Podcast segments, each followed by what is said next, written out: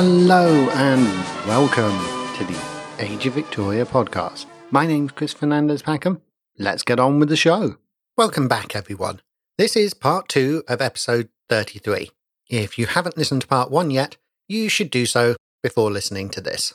Also, I've had some fantastic emails from listeners in response to episodes 32 and 33, part one. I especially wanted to quote something from long-time supporter and patron Rob from Australia. Quote, I also wanted to talk on nomenclature. I very correctly pointed out that Aboriginal peoples were not one group. The usual methods is to group Aboriginal people by language, then link them into larger groups, because within the larger group, the people could speak various dialects. So, for example, I live on Whadjuk land, which is part of the Noongar language group. This covers southwestern Australia. So, Aboriginal people in this area call themselves Noongars. Over east, they use Koori. It is really hard.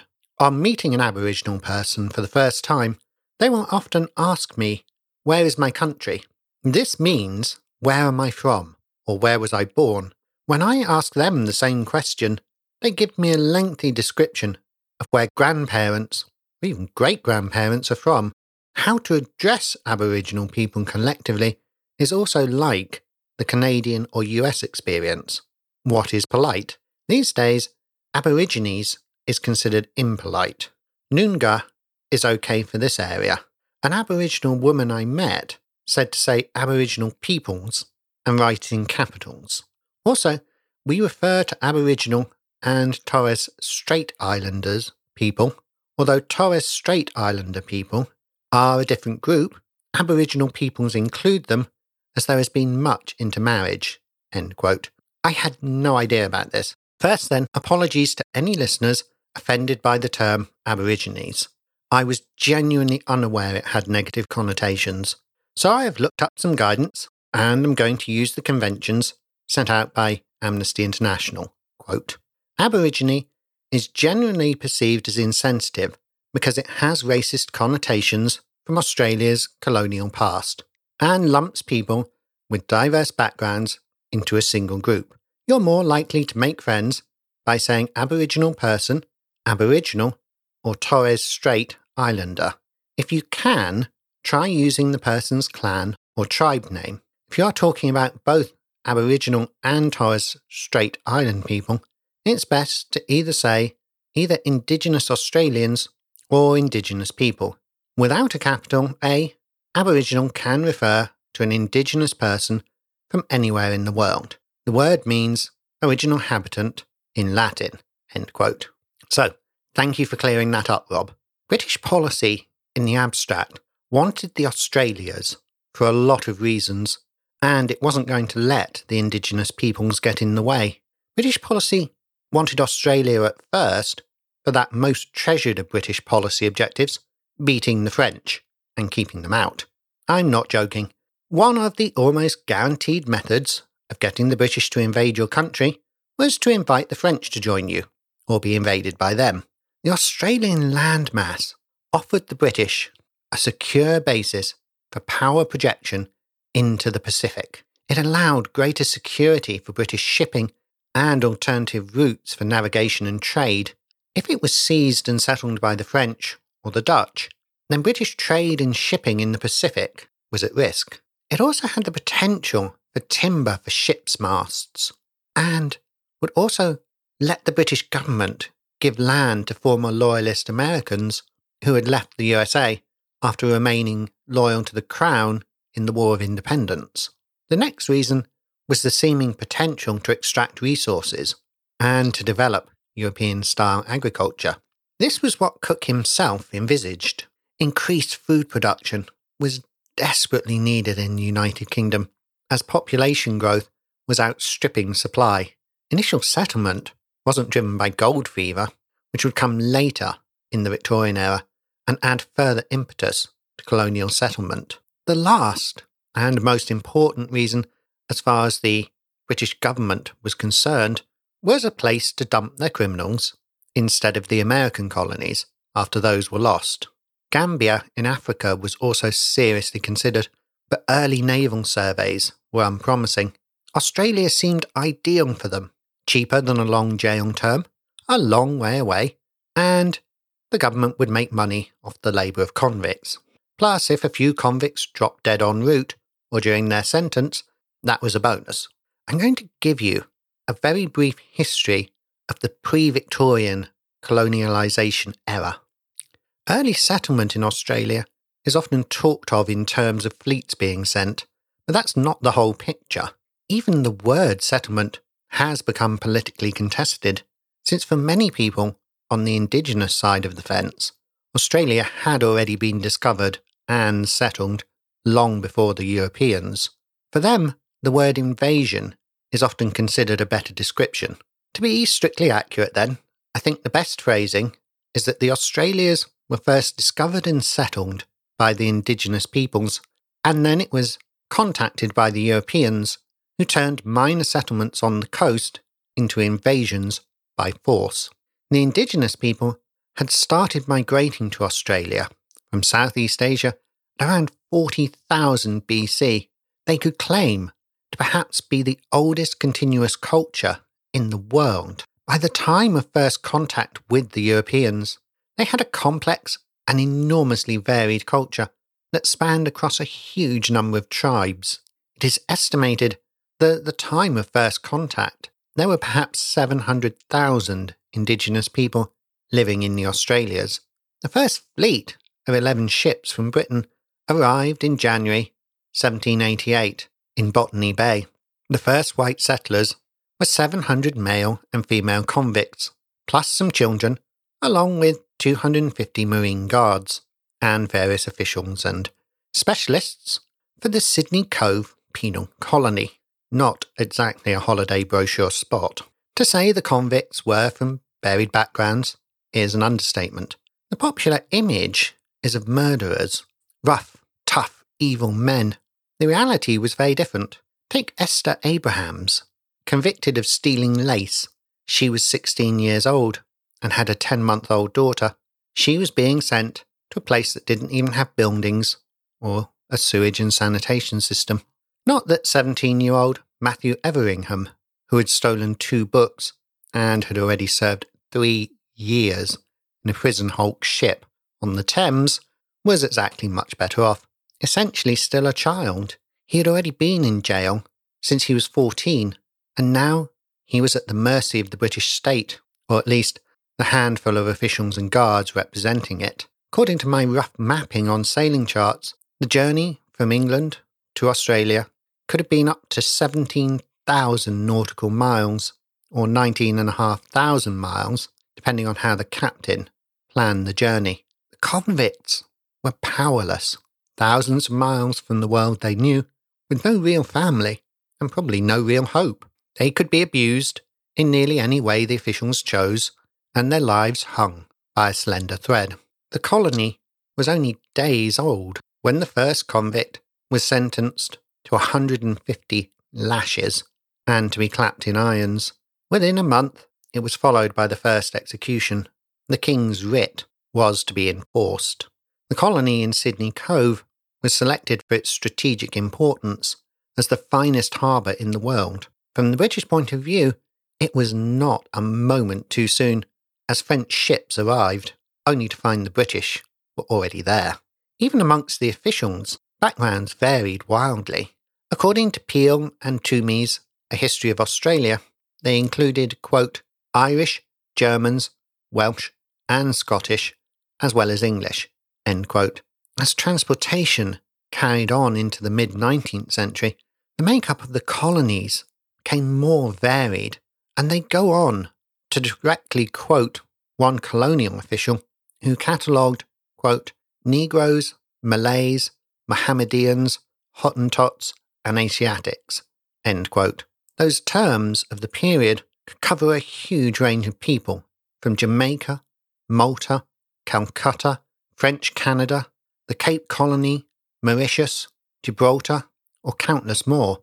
All in all, Peel and Twomey identify over 160,000 convicts transported, with over half going directly to the New South Wales colonies from places already mentioned, as well as Germany, Ireland, Wales, Scotland, the Caribbean, and many black British born prisoners, mostly from London. A year later, despite their best efforts, the colonists of the First Fleet were in dire straits, starving and barely under control. It wasn't just down to lack of expertise or incompetence. Climate studies show that when Captain Cook arrived, the western coast was benefiting from increased wetness, storms, and flooding from the La Nina weather patterns up to around 1790. These storms nearly wrecked some ships and on occasions killed some of the colonists' scarce cattle. The seeds fared badly or spoilt in the wet, roads became impassable, and even brickmaking suffered badly. But it began to tip towards drier weather patterns as it swung into the El Nino weather patterns, dumping a new load of problems onto the desperate convicts and colonists. Even seven of the Marine Guards had to be executed for robbing the stores. Things got worse when the Second Fleet finally arrived in the colony in June 1790 after nearly a year's journey. That fleet was run by private contractors to save government expenses with predictable corner cutting, so it had not only suffered a terrible voyage, including various delays, but had lost 267 of its 1,000 convict passengers. The sickly new convict arrivals just added more mouths for the colony to feed. The colony was on the brink of starvation. The governor needed more than just convicts. Convict labour wasn't enough to build a colony. It wasn't just lack of skills, too. Many just didn't have any hope left and were apathetic about their fate and uncaring about work. What the governor really wanted was skilled tradesmen could help the colony survive. He wanted bakers, blacksmiths, carpenters, coopers, and above all, farmers. He would have quite a weight on his hands. He was so desperate, he was willing to grant land to some convicts whose sentences had expired. For good measure, the colony finally killed its last cow. Like so many settlements the British had tried to create in North America, it looked like this one might starve before it could get established. By 1791, only one farmer was growing enough wheat to feed himself and two others. The turning point was reached by James Ruse, known today as the father of Australian agriculture, but in reality, a farmer from Cornwall turned burglar. He had been sentenced to death for stealing two watches, but was granted the mercy of seven years' transportation. He was given an acre by Captain Phillips. He managed to get it up and running and was given another 30 acres. He succeeded. It was proof that the vision of an Australia as a food producer was not just a fantasy. The governor also needed to actually be able to talk to the indigenous peoples. And when he couldn't persuade any to come and live in the colony, he kidnapped a man named Arabanoo from the Eora tribe in the hope of establishing good relations, which, um, seems a rather contradictory act at best. Besides, learning indigenous languages isn't easy. A recent TED talk by the wonderful Tui Raven demonstrated how hard it was for the audience to get one word right as English speakers use the tongue at the front of the mouth, the palatal nasal, whilst the correct pronunciation of the word required the use of the tongue at the back, the velar nasal. The example Tui gives is a word spelt N G U R R A. Almost no English speaker in the audience could say it correctly. All use the forward to mid part of the mouth to say the N like November. I spent two hours on and off trying to get it the way Tui said it. Not a chance. So I won't butcher it here, because if you say it correctly, it means something like country and place, and if you say it incorrectly, it means vagina. And I've got YouTube to play on repeat to help me. Unlike the early translators between indigenous languages and English, conflict with the indigenous peoples was almost guaranteed and seems to have started when a convict was killed before the Second Fleet even arrived, but the seeds were sown by the fencing actions of the colonists. Eventually, the Third Fleet arrived with much needed food and expertise. As time passed, the colonists began to explore and spread. Farms were slowly established and the terrain was mapped, but the fencing off of the farms increased tensions. Through the early 1800s, more land was claimed, and by 1829, the whole continent was formally claimed by the British for the Crown. Sheep owners were starting to become rich off the wool trade, and soon rich businessmen raised the colony in mutiny against the new governor, Captain Bligh. At least this one was easier on him than the one on the HMS Bounty. Order was eventually restored, and yet another governor, Lachlan Macquarie, oversaw a period of infrastructure improvement and exploration over the barrier of the Blue Mountain Range in 1813. What explorers Blaxland, Lawson, and Wentworth saw sparked the race for the interior and has been called a landmark in the process of Australian nation building. To quote the explorer Blaxland, quote, the party encamped by the side of a fine stream of water at a short distance from a high hill in the shape of a sugar loaf. In the afternoon, they ascended its summit, from whence they descried all around forest or grassland, sufficient in extent, in their opinion, to support the stock of the colony for the next thirty years. Blaxland was an interesting but mostly minor figure. His fellow explorer Wentworth became a political giant in early Victorian New South Wales colonial politics. Food was always a huge driver for expansion, and the explorers' news was world shaking in political terms. People in the UK still starved to death, even outside of the horrors of the Irish famine. Poor workers were often thrown off the land as farmers enclosed it. Laws prevented the poor shooting game. Hunting became a preserve of the rich. But in the Australias and New Zealand, the old hierarchies were strained. There seemed land and food for people who'd never dreamed of it. One peasant family in New Zealand in the 1870s wrote home to say they had a two room cottage, livestock, and even a horse, a thing normally the preserve of the gentry. They assured their relatives that starvation was not a risk in the New World, unlike the Old World of Europe. One of the greatest blocks of the Victorian British Empire was being seized and shaped. Even Tasmania was coming under Britain's iron military grip, which I'll be covering next episode in detail. At first, the continent and colonies were seen primarily as naval assets, with food production a glimmer in the imagination, and the settlements were to support ports. The first four governors were all naval officers. Not that New South Wales colony had a civil law structure till 1810, and throughout the early years, the military lived in paranoid fear of Irish convicts rebelling with the aid of a French naval invasion. Brutality was routine. Floggings of over 200 lashes were known as feelers, as you always remembered them. Once the flogging was over, with the skin removed from the back, the flesh and bone flayed and exposed, a bucket of salt water was thrown over it. The authorities were terrified of mutinies and often barely in control of the settlers.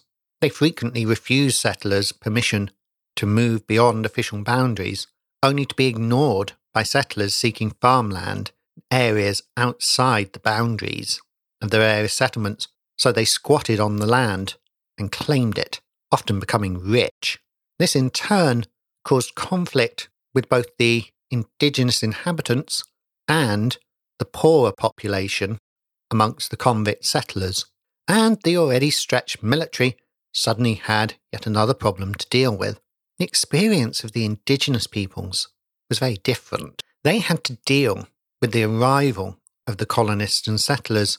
If many modern Australians look back on this as Foundation Day, many of the indigenous peoples refer to it as Invasion Day. The contact would upend cultures that had evolved and adapted to a difficult environment thousands of years, where the newcomers saw primitive peoples and empty landscapes, the indigenous people saw complex tribal cultures and time honoured ways of managing the landscape in a climate that was varied and often lethal.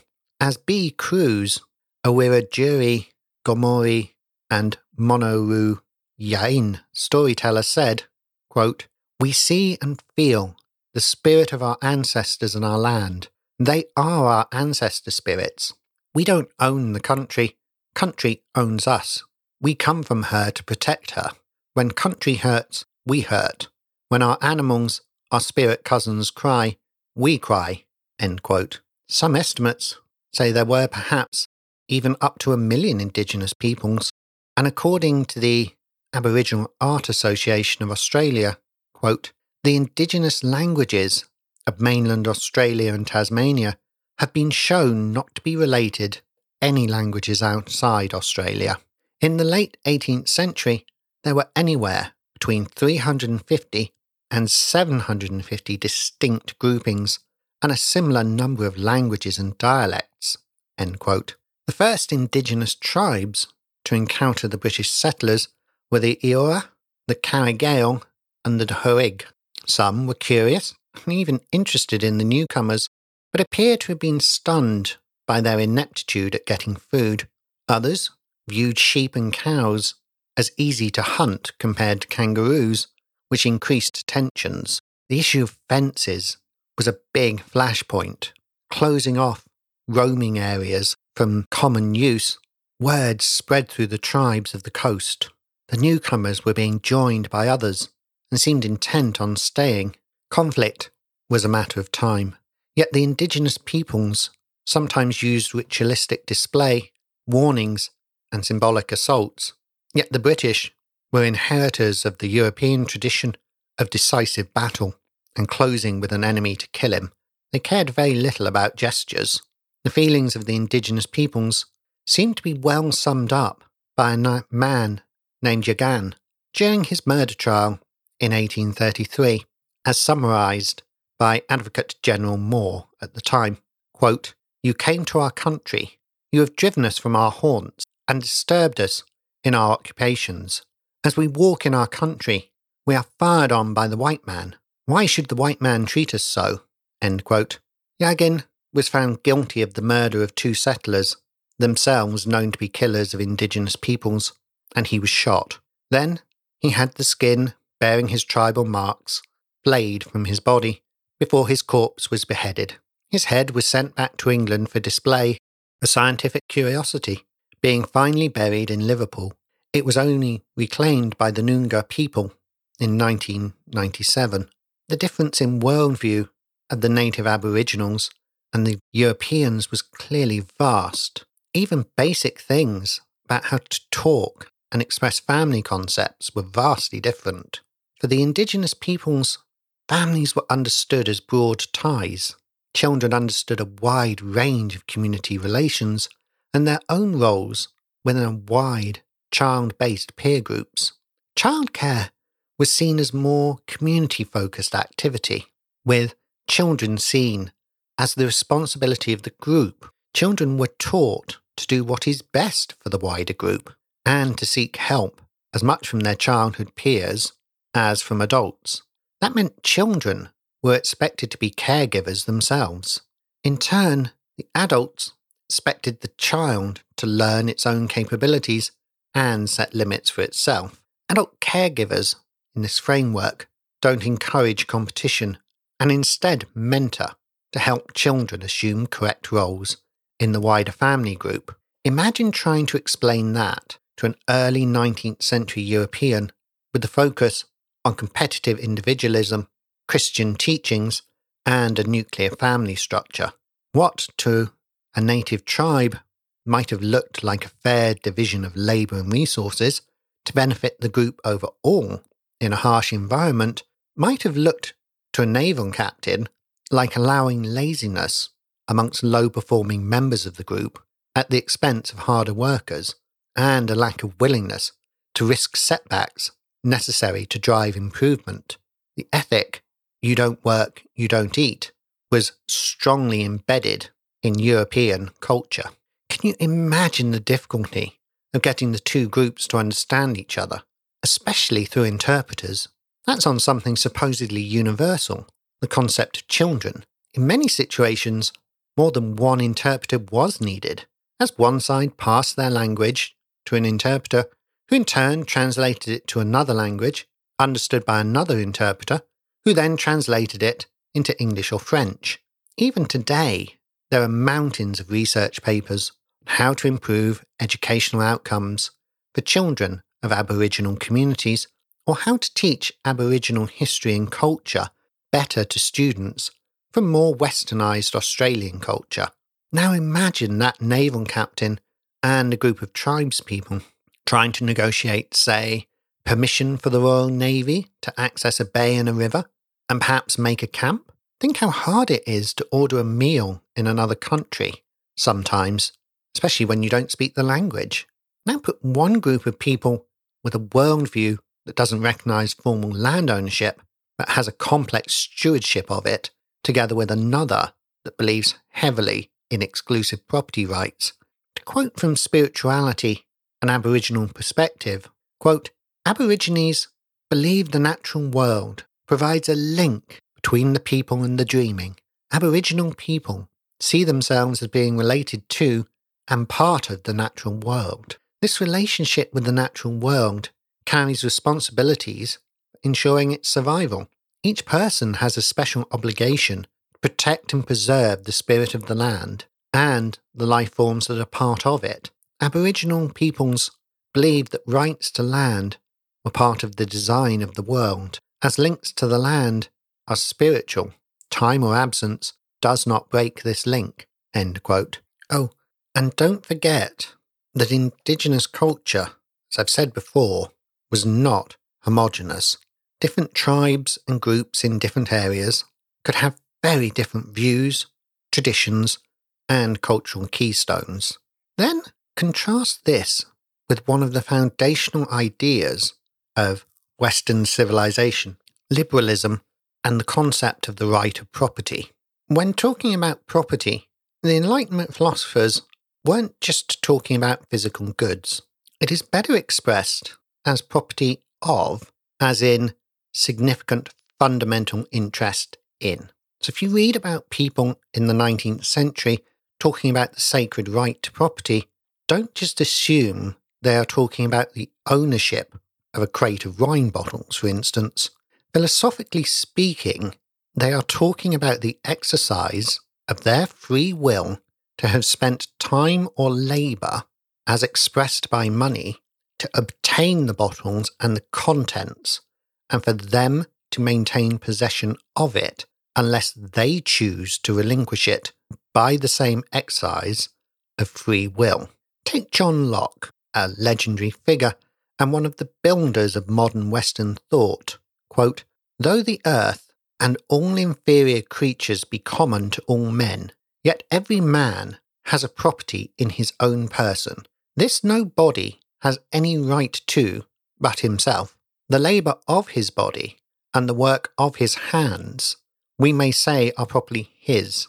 Whatsoever, then, he removes out of the state that nature hath provided and left it in, he hath mixed his labour with, and joined it to something that is his own, and thereby makes it his property. It being by him removed from the common state nature placed it, it hath by his labour something annexed to it. That excludes the common right of other men, for this labour being the unquestionable property of the labourer, no man but he can have a right to what that is once joined to, at least where there is enough, and as good left in common for others. That is a very profound and deep piece of philosophy, and we could spend a long time exploring it and picking holes in it. So, for the Western mind, in this approach, Property comes from the labour of the individual, and that labour is his property, since it allows him to live by taking from nature what he needs to live, and any interference with his goods is theft from his property of labour. By taking an apple from nature, he is using his unique property, his autonomy, and right to survive, and therefore, at the moment of picking, the apple becomes his legal property. To deprive him of it is to interfere with his property of labour and the property of his free will, and hence his right to survive. Only by the exercise of his own free will to transfer it can an interference with property be accepted.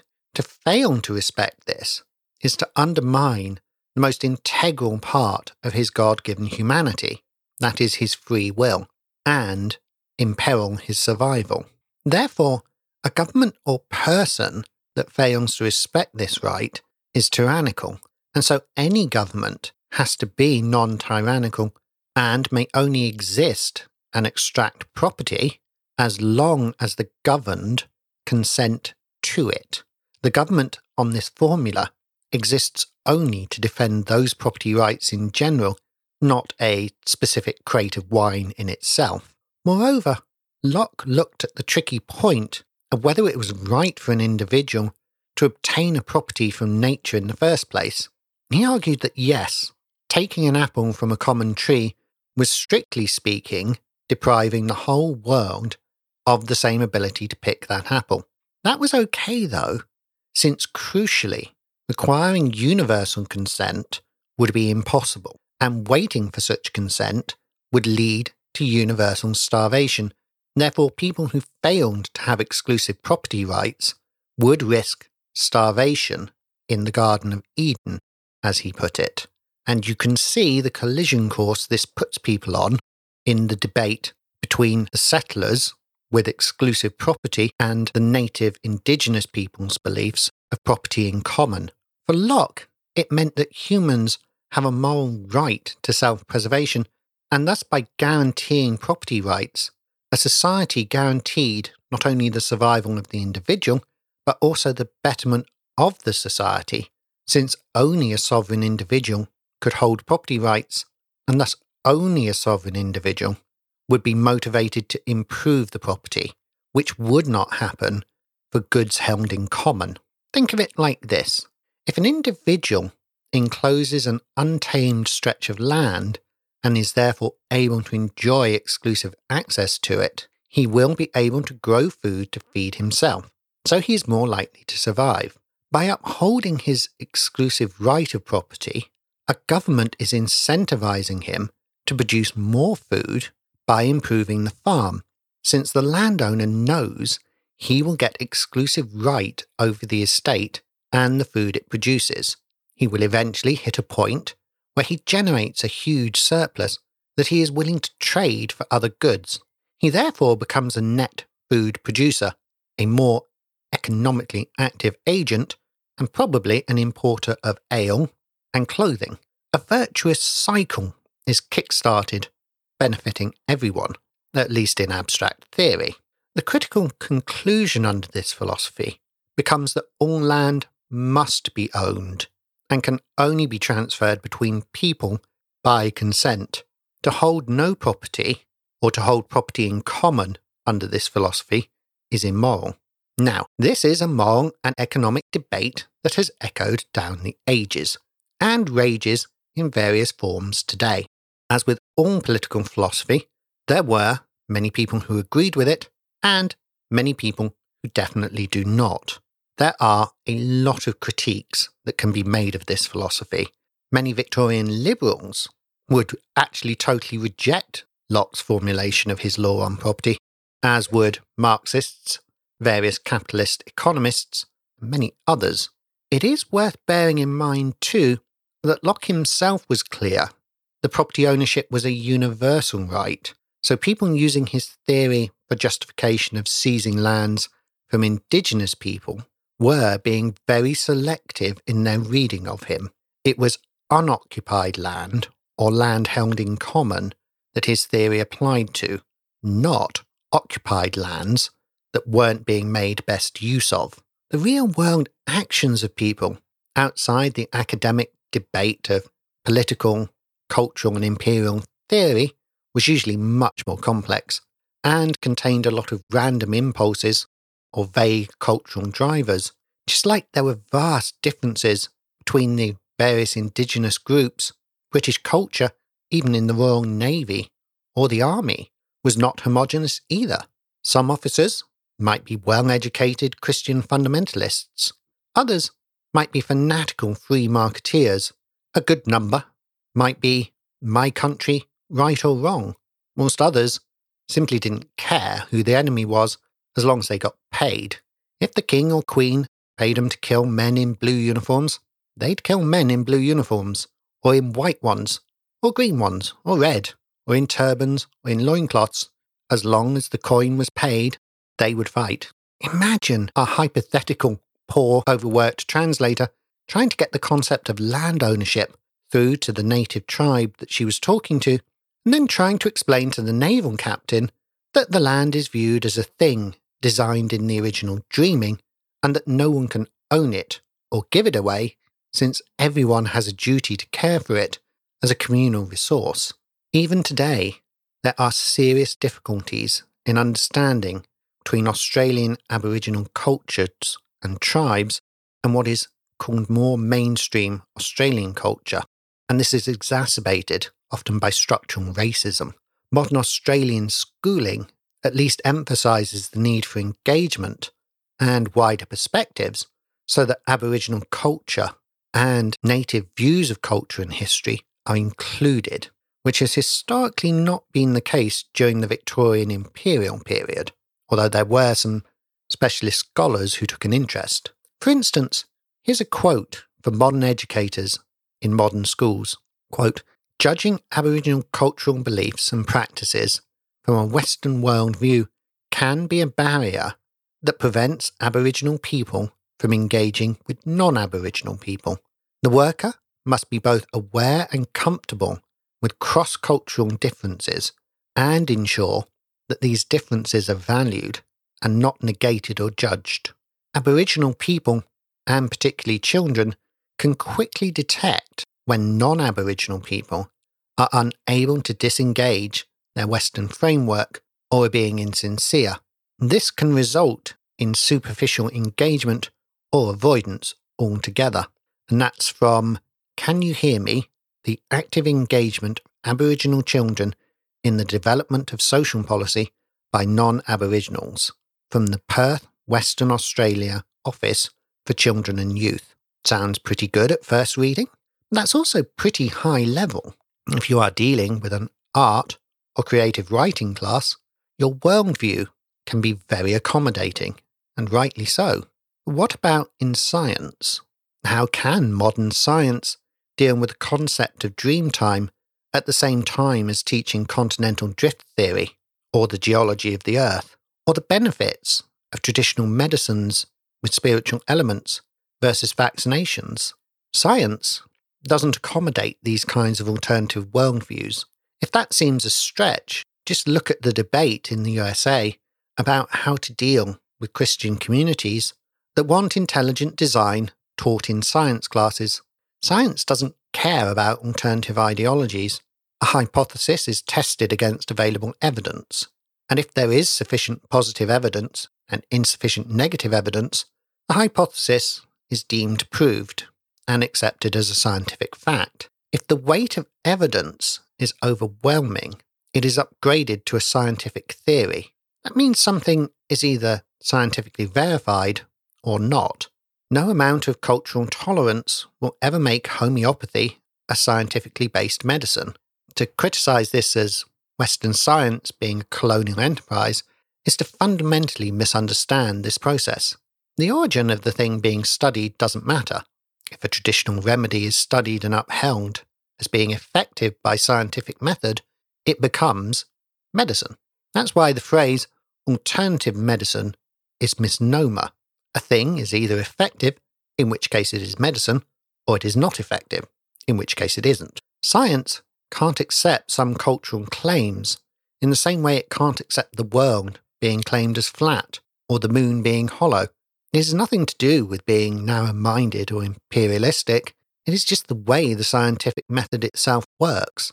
And as far as we know, science is the best method for revealing facts about reality. No matter how much we respect a person's right to hold a belief, like the world being created in a dream time or in seven days by God, scientifically, we have to state that those beliefs are fundamentally wrong. Now, that doesn't mean those beliefs cannot be held or even taught in certain parts of schools, but it strikes at the heart of the scientific basis of modern industrial societies. A child being educated can be told it is fine to hold on to beliefs of their community or family. What they can't do is be accepted in a science class. Evolution is correct, intelligent design is not. The Earth is an imperfect sphere, not flat. Dreamtime and Genesis are myths. The theory of planetary formation, known as the nebula hypothesis, shows that billions of years ago, the solar system formed from the gravitational collapse of a giant molecular cloud. And this is a scientific fact capable of testing and refutation under the scientific method. I'm bringing this up because these debates rage today in our supposedly tolerant, enlightened, science based rational societies that aim to tolerate diversity and are more and more at least willing to challenge racism head on. Look at how heated these debates can get today. Now imagine how much more difficult this kind of culture clash must have felt back in an age where tolerating cultural diversity wasn't always recognised, let alone seen as a good thing. When the British constantly looked for treaties to sign with leaders, they were coming from a cultural background where there was a hierarchy, defined property ownership, and a way to transfer property legally, perhaps multiple times. The cultures they were talking to in the Australias didn't really have that. And even when they did, perhaps this was only one of the tribes from the area. Why should other tribes accept the treaty? And what's even harder is that we're only looking at the philosophical views at a bird's eye level without even accounting for the human factors. Sitting uncomfortably under all of this were the wider European cultural keystones around the right of conquest, the lack of a recognised concept of indigenous land ownership, the European right of land ownership, and most lethally and tragically of all, the practice in Western culture of decisive battle by the citizen soldiers. Once the philosophy is stripped away, perhaps in the final analysis, European colonial power rested on force of arms, then we must recognise that the European powers were incredibly good at war. The answer to Yagan's question at his trial about why the white man came and what he wanted can't be answered merely by misunderstandings, cultural differences, or contrasting worldviews. The fundamental answer is that the British Georgian government wanted the land and had the military means to take it and then hold it. The Victorian governments, in turn, were not going to turn the clock back either. Food alone was a massive draw. Hungry people flooded out of Europe in the 19th century. In all, it is estimated that immigration from Europe was around 50 million people heading to America, Canada, Australia, New Zealand, South America, and South Africa. As Lizzie Collingham noted in her excellent book, The Hungry Empire, the Polish words to emigrate were za ah, chebem. I apologize for the pronunciation, but those words literally meant to find bread, a better life. And the Irish experience speaks for itself, desperately poor and impoverished and starving from the Great Famine. But many settlers came to Australia not in search of food, but to gaze at the wonders of the New World, a scientific bounty undreamed of. In 1836, a ship entered the harbour at Sydney. A quiet naturalist came ashore and explored the Blue Mountains. Charles Darwin would do more to shape human civilization than anyone before, and his theory of descent by natural selection was heavily inspired by his time in the Blue Mountains and his stop at a ranch called Wallerawang. It was here that his encounters with a new animal species, the platypus, shook the foundations of his belief in creationism. He couched the problem carefully in his diaries to avoid upsetting his Christian relatives if they read them. Essentially, the platypus behaved like the European water rat, yet was clearly a different species, yet in such a similar niche. He wrote in his journal, quote, A disbeliever in everything beyond his own reason might exclaim, Surely two distinct creators must have been at work. Their object, however, has been the same, and certainly in each case, the end is complete. Would any two workmen ever hit on so beautiful, so simple, yet so artificial a contrivance? End quote. Or, as geneticist and Darwin expert Frank Nicholas has put it in plainer language, quote, the obvious question was if you were an omnipotent creator, why would you bother going to all the trouble of designing two different species to occupy very similar ecological niches? End quote. A profound question that would lead Darwin eventually to amazing places. This new yet ancient world was leading to new questions, especially as people began to ask why so many strange things were being discovered that didn't feature in the Bible or any of the ancient Greek writings. In 1837, Victoria ascended the throne, and the Australias were being tied firmly into the empire. What form they would take, though, was still very much unknown. It certainly wouldn't magically solve all the problems, but it would bring in a new era and different approaches tied to politics, religion, and industry. Convicts would be less a part of the future. German immigrants were a noted presence, already beginning Lutheran missionary work and founding the oldest German settlement in Australia, Hahndorf near Adelaide. In 1840, a refugee ship arrived from Germany carrying over 200 more Lutheran refugee migrants. The German presence in Australia was large enough to support a German language newspaper in 1847. They were regarded as hard, efficient workers, swiftly building distinctly German settlements. As their ships returned to Europe, they took with them grain and wheat from Australia, deemed superior to German produce. This acted like a magnet for more Germans to follow. Other ethnic groups and nations had their own patterns of migration to Australia and their own motives, far removed from the early days of a penal dumping ground. The Victorian vision for Australia was very much about a fresh start, food, hope, and prosperity. We have now at least put the early British occupation and colonisation of the Australias and the oppression of the Aboriginal peoples into context, alongside the many other empires and migrations of history, but outlined some particular flashpoints and the viciousness. Next time, we will get to some of the details up close as we descend the circles of hell in Tasmania, then known as Van Diemen's Land. I hope you'll join me. Thank you for listening, everyone. If you want to get in touch, I'd love to hear from you. You can email me at ageofvictoriapodcast at gmail.com. Follow me on Twitter at ageofvictoria. Visit the website at www.ageofvictoriapodcast.com. And the show also has a Facebook page and group. Just search for The Age of Victoria. Don't forget to leave a review on Apple Podcasts or iTunes. It takes less time than making a cup of coffee if you want to support the show on Patreon, there's a link in the show notes, or you can go to patreon.com and search for the Age of Victoria podcast or my name. Take care and bye for now.